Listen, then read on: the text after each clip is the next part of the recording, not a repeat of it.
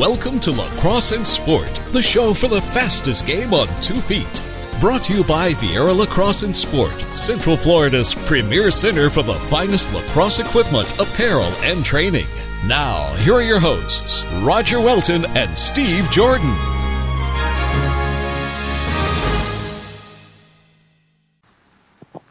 Welcome back to Lacrosse and Sport, the podcast for the fastest game on 2 feet. We have a very special episode for you tonight. We are going to be talking about the national championship wrap-up, putting it into perspective with my good friend and co-host Steve Jordan, coming to you from California this evening. How you doing, Steve? I am outstanding, feeling still elated from the win that Maryland had. Finally, go Terps, my alma mater. Thank God. Yes, that's your alma mater. You must be very excited. I'm very sorry that I was rooting against them. I wasn't rooting against Maryland as much as I was rooting for Ohio State and rooting for the sport. As you know, I blogged about it. Yes, but I don't get the difference. If you're rooting for Ohio State, you're against Maryland. I get it, but I don't dislike Maryland, I guess is the point. I don't especially like Ohio State, that. To be honest with you. I don't care for the Big Ten. And I know Maryland is technically the Big Ten, but I just still think of them as ACC.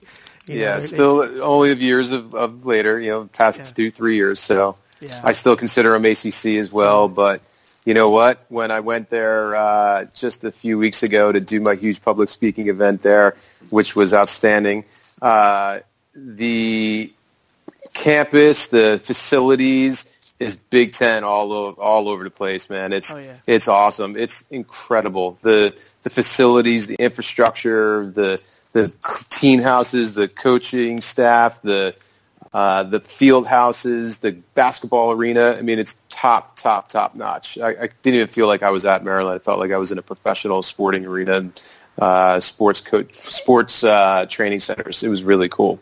Well, that fan base deserves it. I mean, they've been very loyal. Across many sports, certainly not just lacrosse. In fact, they've hung by the lacrosse team for 42 years without a championship.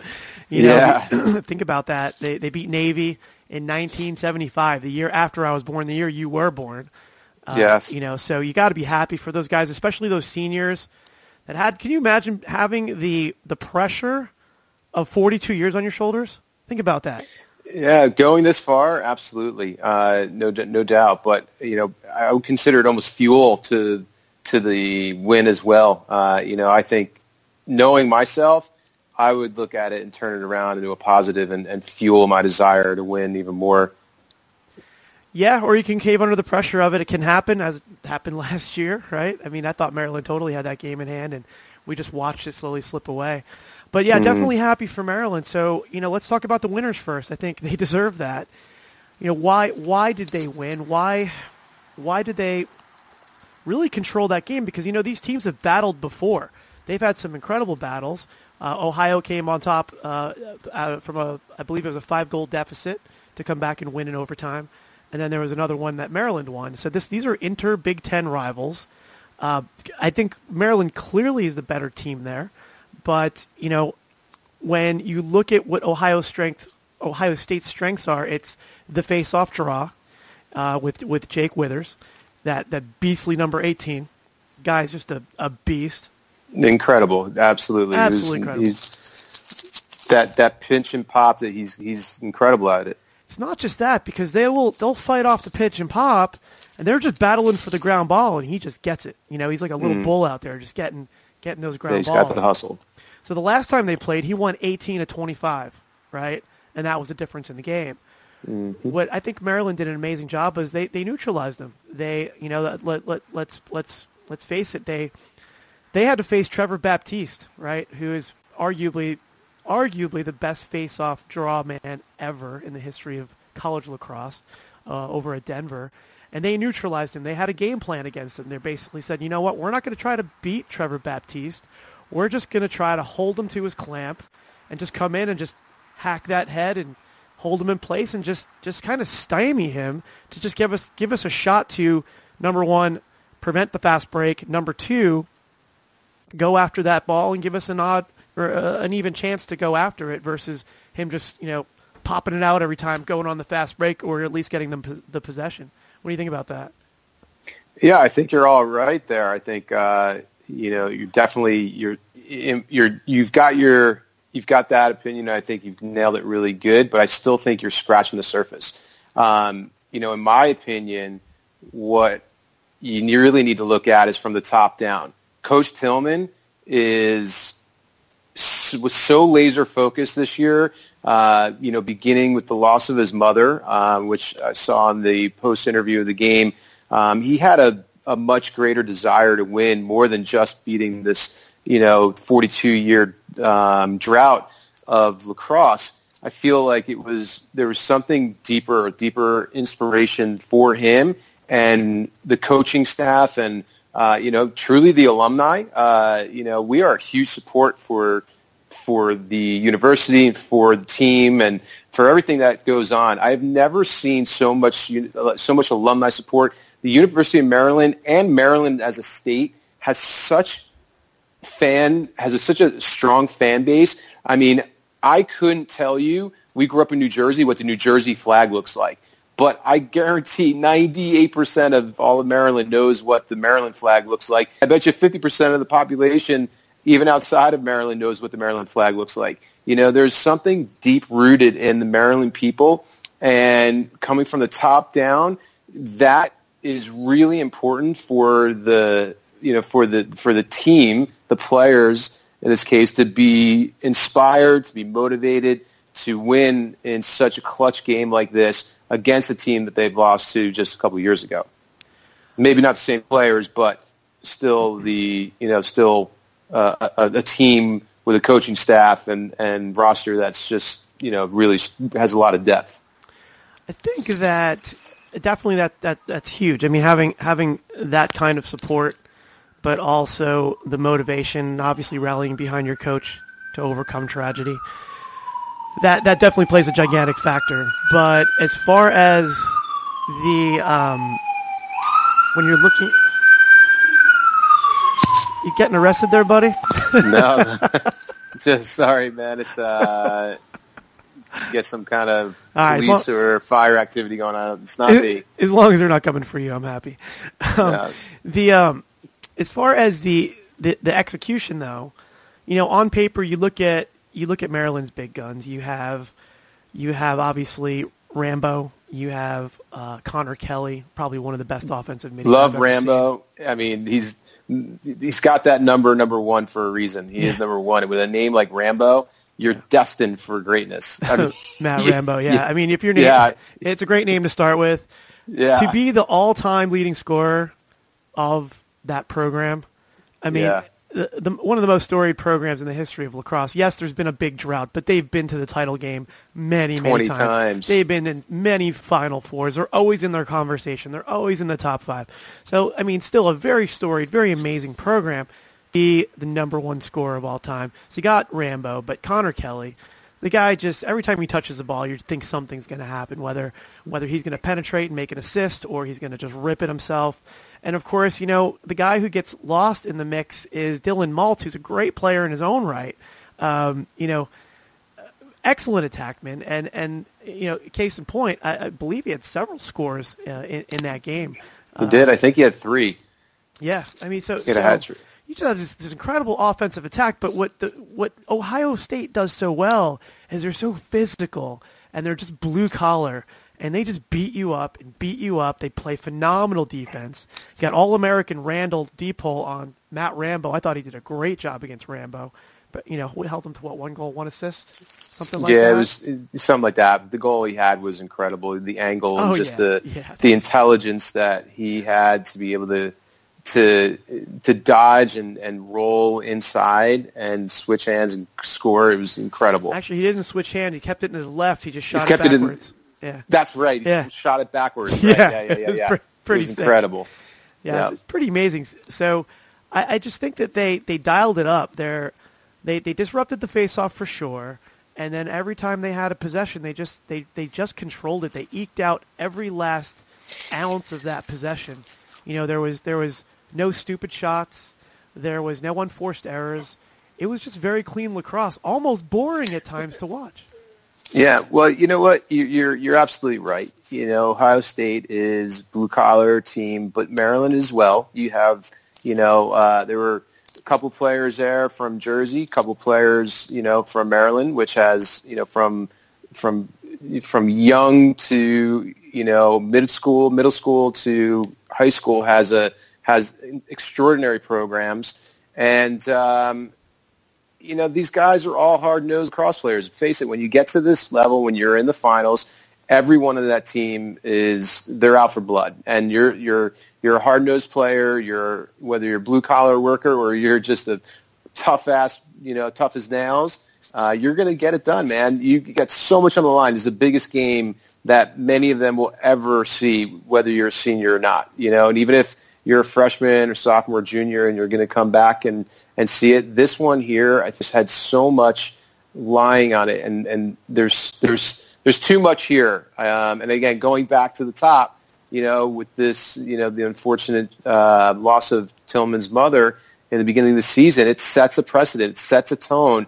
There's a deeper reason, and there's more inspiration, in my opinion. And I can't emphasize that enough. So I still think that, you know, there was a lot on the line for this game, more than just that drought. And, you know, all these players well-deserved, even on the Ohio State. And, you know, what was really cool at the end of the game, you know, you watched Ohio State and you saw them shaking hands as many of them do. Ohio State looked bummed out, but they didn't look as bummed out as I've seen some other teams in the past lose. Did you notice that? Yeah. Well, I think that's the fourth that program has ever made.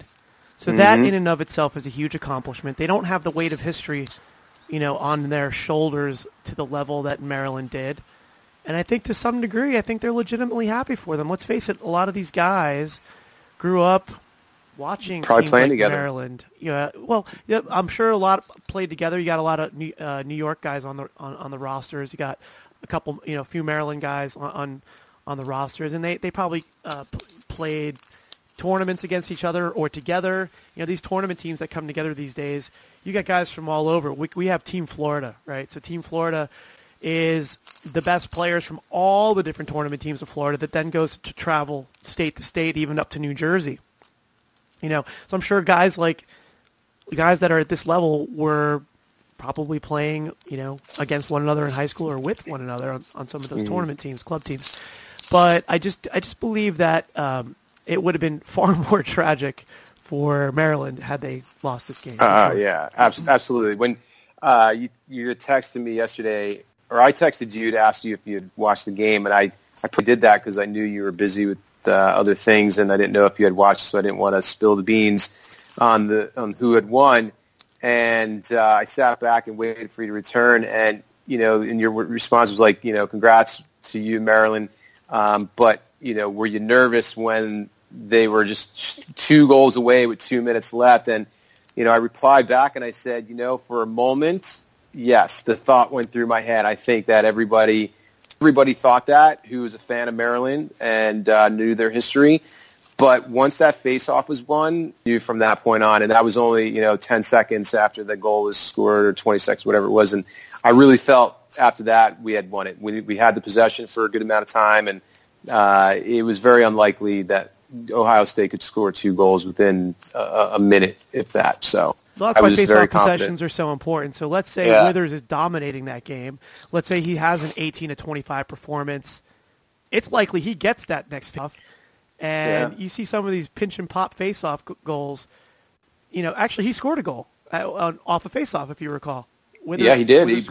He drove it all the way to the goal and scored. I mean, he took it by control, and that was a big change in the momentum of the game. It was. They then scored another goal after that. Sure. And it started to worry. You started to get concerned. You weren't worried that, but you were concerned. I mean, that's where you saw Ohio State's. You know, I think they had, like you had said, blue collar workout. You know, they were not willing to roll over and let Maryland take this title. I like how Brian McGill says the blue collar lunch pail mentality. Yeah, you know, and it's just very, very exciting. And from the Ohio State perspective, you know, I wrote an article on this. The title of the article is Maryland. It's for my creator's game. creatorsgame.com blog. And Maryland breaks 42-year curse. Ohio State represents diversity in the 2017 National Championship.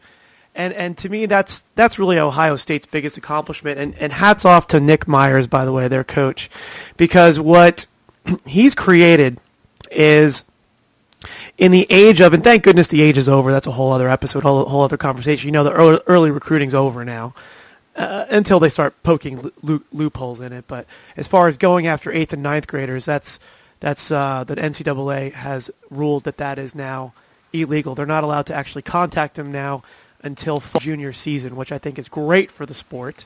You don't have the pressure on these kids of, you know, trying to perform and commit to a college by ninth grade. It's just ridiculous. That's crazy. But on the other hand, Ohio State, that whole culture and that paradigm benefited them, because you look at all these players that were passed over because they were late bloomers, and by the time they were starring in junior and senior seasons, they weren't getting looked at by Hopkins and Maryland and Duke and all the other big guns because they had all these commits from 8th grade, right? So their roster's already full. They're not looking at juniors and seniors anymore, you know? They're building their team from 8th and 9th graders, which is crazy, but you know, that was what was going on for like a decade. So Nick Myers comes along and goes, you know what? I'm not going to have kids committing from 8th and 9th. I'm not even going to try that. I'm going to look at these late bloomers, and I'm going to grab these guys where they were passed over by all these other programs. And if you look at the diversity of their roster, I'm just going to scroll down here. It just blows my mind. Of course, you got New York and Pennsylvania, right? So you got your lacrosse hotbeds there, but you got 9 guys on this roster from the state of Ohio. I didn't realize there was enough lacrosse in Ohio to create that many athletes that are, you know, going to a blue chip recruiting class to go to a school that's going to be in the top 10 playing for the national title. How about this? Alabama. What? Florida. Not entirely surprising as it was maybe 5 years ago. Where in Florida? Do you know that? I don't know exactly. Oh, Jupiter, Florida. Cool. Which that's really Jupiter makes the Final Four just about every year here. So they're one of the better teams in the state. They actually smoked my team. Jupiter smoked us in the last one, just in Sunshine State game. So we still have our work to do here in the Space Coast. But yeah, Jupiter. Hey, Steve, California. Nice. You know, yeah, California's big time. A lot of those guys though were kind of earmarked for Denver. You know, until the Pac-10 really starts coming out with lacrosse. I mean, that's really Bill Tierney country there. Denver's done a really good job of recruiting out of California and British Columbia, Minnesota. Didn't know there was lacrosse in Minnesota. Massachusetts, been there, you know, not quite as big as it should be, but it's pretty big. And Delaware, and then there's a bunch of Canadians, of course, which you expect, Ontario, British Columbia. But the fact that Nick Myers was able to successfully recruit them and not have them go off to Syracuse, where Canadians tend to love to go, just an amazing situation. I think to me, what that really spells is growth of the sport. I think at some point before you and I check out on this earth, I think we might see this as really, truly a mainstream sport. What do you think about that? Yeah, absolutely. Well, you can see just in the footage and coverage on ESPN, ESPN has invested a lot more in it. The coverage invested a lot more in it. If you saw the cameras, they had a lot more angles, slow motion. There was a much greater presence on the sponsorship as well there. The stadium, I mean, they played at New England Patriots play. The name of the stadium, what's the name of the stadium? Gillette Stadium. Yeah, I mean, they played there, where I'm sure it seats 60,000 plus people. I mean, it looked like there was a good amount of people. I didn't see how many were in attendance, but I would imagine that it was probably pretty damn full. And like you said, Massachusetts it's definitely got lacrosse has an influence there, but not like some of the other hotbeds like Maryland, Pennsylvania, New York, New Jersey. But needless to say, it was close enough for a lot of the fans to travel to and infiltrate that whole area. So yes, lacrosse is definitely in growth. It's conversation. I had several people text me and or like my Facebook page when I posted, you know, congrats to the Maryland Lax team, that I was surprised. And people that I, work with here in Los Angeles, knew about it. So, they read it in the news or saw it on TV. Lacrosse is here to stay, folks. It's not going anywhere. It's only getting bigger and stronger and just more competitive. And watch that game yesterday. You can see it. The skill level of these players is phenomenal. It's like watching art in motion. But they're also so physically dominating as well. Oh, yeah. Well, Matt Rambo is 220. 220. The dude's a beast, man. Yeah. He's moving like he's a 5'8", 170 pounds attackman, usually very quick, nimble, and agile. I mean, this guy he's incredible. I want to look at Connor Kelly's stats real quick because he's a big dude, too. He looks huge out there. Hold on a second. Let's see. I'm going to let that pull up real quick. But Connor Kelly, the way this guy can move, with the size. I mean, I'm thinking he's got to be 6'2", 6'3" out there. Sure. It'll come up in a sec. But at any rate, just the grace with which these guys can move, with the sheer size, it's just truly remarkable. Here's why I have a little disagreement though. So he's 6'1", 185. Who is? Connor Kelly. Connor Kelly, yeah. Okay, so Rambo's got to be a little shorter then, because when he stands next to him, he looks a little smaller. So Rambo is just a compact gulp of a specimen to be 220. I mean, try covering that. How do you even get a stick around him? I don't know. Here's my disagreement. I think so. Do you remember the days when the lacrosse Final Four was always played in Baltimore? Yeah, absolutely. And it was always played in Maryland. It was oftentimes played in Maryland too. Yeah. So for the longest time, it was just always in Baltimore, and they started moving the venue around. And I guess the plan there was, hey, let's showcase the sport in other places. Let's bring the Final Four and to places where we won't necessarily fill the stadiums to the same capacity, but at the same time, we're going to help to grow the sport and spread awareness. Mm-hmm. My problem with that, though, is when you commented on this massive Gillette Stadium. When you actually looked at it, it was about maybe, I don't know if it was even half full. And to me, it almost belittles this amazing event a little bit. Whereas you looked at the more intimate atmosphere, you got maybe a 35,000 to 40,000 person stadium in Maryland, and you got the whole state going there, no matter who is in it, whether Maryland's in it or not. I mean, there's a pretty good chance that Hopkins, Loyola, Maryland, one of those teams, Towson, mm-hmm. are going to be in the Final Four. But let's say none of them are in the Final Four. You're still going to pack that stadium because it is such a lacrosse culture. I really miss those days because I think it looks better on TV. I think it showcases the sport and it says, look at how much love this is for this sport. I mean, there's two ways of looking at it. Thoughts on that? Yeah, that's really interesting.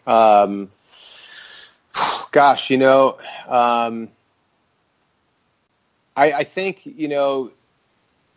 my instinct is to say that because the growth of the sport is getting out there, I think the way they're doing it now is actually better for the sport and the growth of the sport. I think it's you're stifling it and you're pigeonholing it if you keep it in Maryland somewhere and just have, that community and the surrounding areas attending. When you bring it out to, let's say Massachusetts, like in this particular case, you force those that really want to be there to go and travel, and it makes the fans even more appreciative, I think, and it creates different energy and vibe even into that area. You're lacrosse players. You always know when there's lacrosse players, biggest fans. They're always wearing any type of fan gear, lacrosse gear, walking around with lacrosse sticks. And so I can't imagine what, Massachusetts and that area looked like over the past weekend.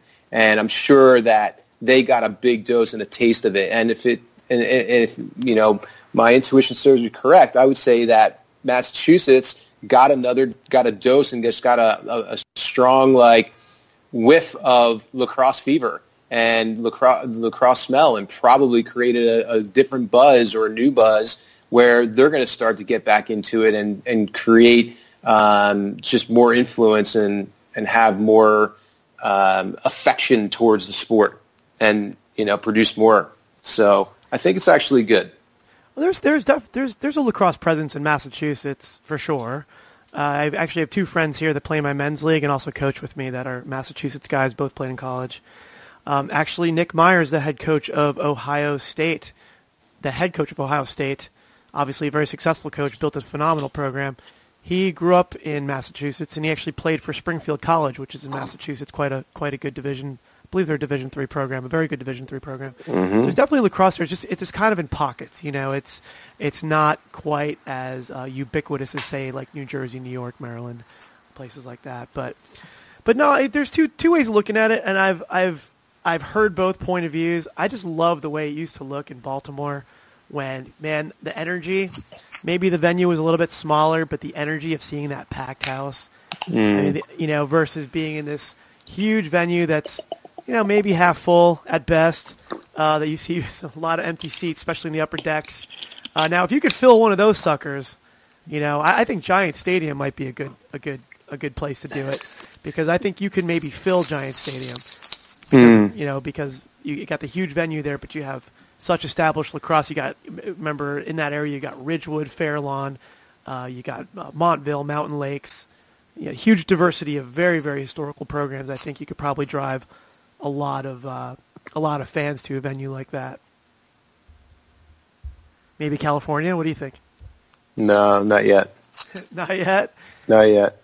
Well, we don't have anywhere really to put it. I mean, you know, Los Angeles or, you know, Southern California, there isn't anywhere to play yet. They're building the stadium here for the LA Rams and the LA Raiders, but I think it's going to be too big. It's going to be massive. It's going to be the biggest venue to date. And then San Diego, you've got where the Chargers play, and it's an okay stadium, but I don't think there's enough down there. It's too spread out. It's too far to get down there. Traffic, people. Yeah, I don't think it would work. So, I know we're a little bit of a tangent here, but the Pac-10. When are they going to get lacrosse? Are they doing the club thing yet? Definitely. You know, lacrosse has. That's where it starts. Is that great? Yeah. That really good high-end MCLA club. You know, that's how Maryland started. That's how that's where Penn State was. Not Maryland. Hello. Ohio State.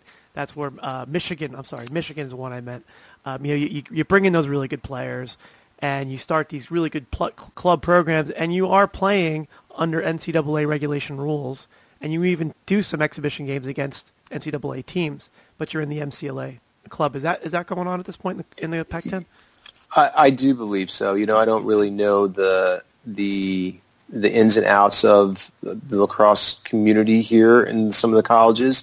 I do know that it does exist. I do know that there are like very competitive club teams, and I would bet, you know, in the next 5 to 10 years, you'll see some schools that will pick it up and be competing. You know, just look at it'll probably be like where Denver was, you know, 10 years ago. I think we're just a little bit behind still. Well, hopefully Bill Tierney has a lot more life left in him, because Bill Tierney was a 6-time national champion at Princeton and decided to go west. And really, Denver's success, I don't think they'd be where they are without Bill Tierney. The guy's just some kind of evil genius or something, and I don't mean evil because by all accounts he's a great guy, but he's just some kind of mastermind when it comes to lacrosse, because wherever he goes, he wins. So maybe he keeps going west and, you know, picks his school du jour out there, and, you know, he's now established, you know, Princeton's established, he's now established Denver, and who knows, maybe UCLA would be next. Well, that would be incredible, because my backyard is UCLA, as you saw here a couple weeks ago when you came here. I mean, it would be incredible. I do know they have a club team, and I don't know how good they are, but they do have a club team. And I would have to imagine that even the club teams here are decent. If anybody wants to continue to play lacrosse and you're in a school like UCLA with its, you know, high standard of education, and you have the time to play lacrosse or the want to play lacrosse, then my again, my guess is that you're probably pretty good and you probably love the sport and want to continue to see not just yourself blossom, but the sport blossom too. So I would imagine that the players are pretty good at it. I think USC also has a girls team, if I'm not mistaken, that's pretty competitive. I've heard that, rumor around. Stanford as well. Also, I think has a pretty competitive club team. And, I don't really know what other schools out here that would be considered. I mean, you've got all the California schools like UCSB and UC San Diego. I don't know what else, what other teams out here would be considered a lacrosse potential in the future. But you need to look at the rest of the Pac-10, so Oregon, Washington Oregon, State. Yeah, that would be great, definitely. I don't know how much lacrosse there is in those states, but, it's just great to see the growth. Hey, if Ohio State can go from, the state of Urban Meyer, right, to now Nick Myers, similar name, now having a little share in the notoriety in sport in that state, I think it could happen anywhere. And, it's just very, very, very exciting to see. So I do believe that this is the start of something great. And here in Florida, we have all kinds of Division II programs going up right now. And I think it's any day now that Gators have a very strong club presence, as do the UCF Knights, as does the Florida State Seminoles. And that's all very high-end club, only getting better.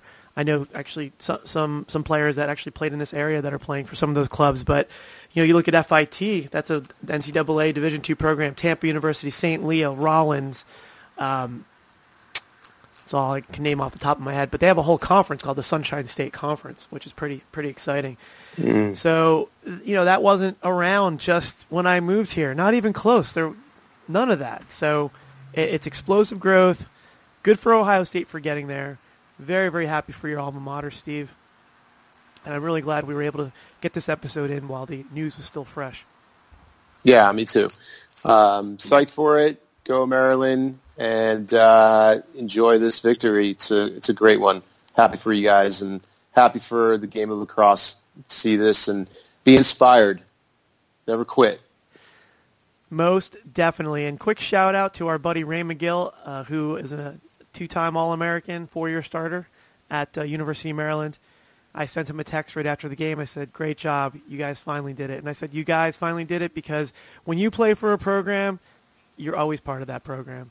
Whether they win years before or win years later, it's your win. You do own it. I check back on my alma mater all the time, Montclair State, and that's a Division III program, but I still have so much pride in having played there, and I'm constantly reading the news, and I love to get updates on it so I can understand the pride that Ray McGill must feel having shed his blood, sweat, and tears for that program and played at an incredible level. So good for you, Ray. Congrats, Ray. Love you long time. Nice to finally catch up with you, Steve. Great to catch up with you too, Raj. It's a pleasure. Over lacrosse, it's always a pleasure. Let's try to catch up more often. These podcasts are so fun. It was really fun texting with you throughout the game. And, again, I am happy for you, Maryland Nation. Thanks, brother. Go well, Terps. Until next time, everyone, thank you very much for listening to what Steve and I have to say. We Wait, I need to stop you there for a moment. Oh. We have to congratulate the Maryland girls lacrosse team, too. You know what? We're being terrible. Well, yes, you know what it is, though. How did we forget? Here's why we forgot, because they win constantly. Yeah, this is like their 14th or 13th championship. Title. Yeah, it's like their fourth in the last 5 years or something. I mean, all but they still do is win. Big victory, and you know what? A lot of competition there. Girls, you're outstanding as well. Love you long time. You girls are, really like you're killing it, and love to see that program strong and vital as it is. Keep working it. Yeah, and thank you, Steve, for bringing up the girls. And actually, Division I girls lacrosse is very exciting because they don't have the same rules in terms of the body checking and the things that we do on the boys' side. They rely solely on speed and stick skills. It's speed, stick skills, accuracy. And it's a beautiful thing. In fact, when my boys are not executing, passing the ball well, moving their feet. I'll say, you know what, gentlemen, here, you know what we're going to do? We're going to go over to the girls' high school A game, and I want you guys to go over and watch these girls and learn how to play lacrosse. Because they can't rely on their bodies in terms of, you know what, I'm going to out-physical you. You might be a better lacrosse player, but I'm going to out-physical you. You can't do that on the girls. You have to be a phenomenal lacrosse player. You have to be fast. You have to be a beast. So thank you for bringing that up. I have a daughter. Yes. So, to me, that's hugely important. My bad. Good. No worries. It's our bad. We should have brought it up earlier, but better late than never. No doubt. Well, that stated, congratulations to the men and women of University of Maryland. Congratulations to Ohio State for your first ever Final Four, taking it to the title game. I'm sure you'll be there again. Have a good night, sir. Good night, y'all.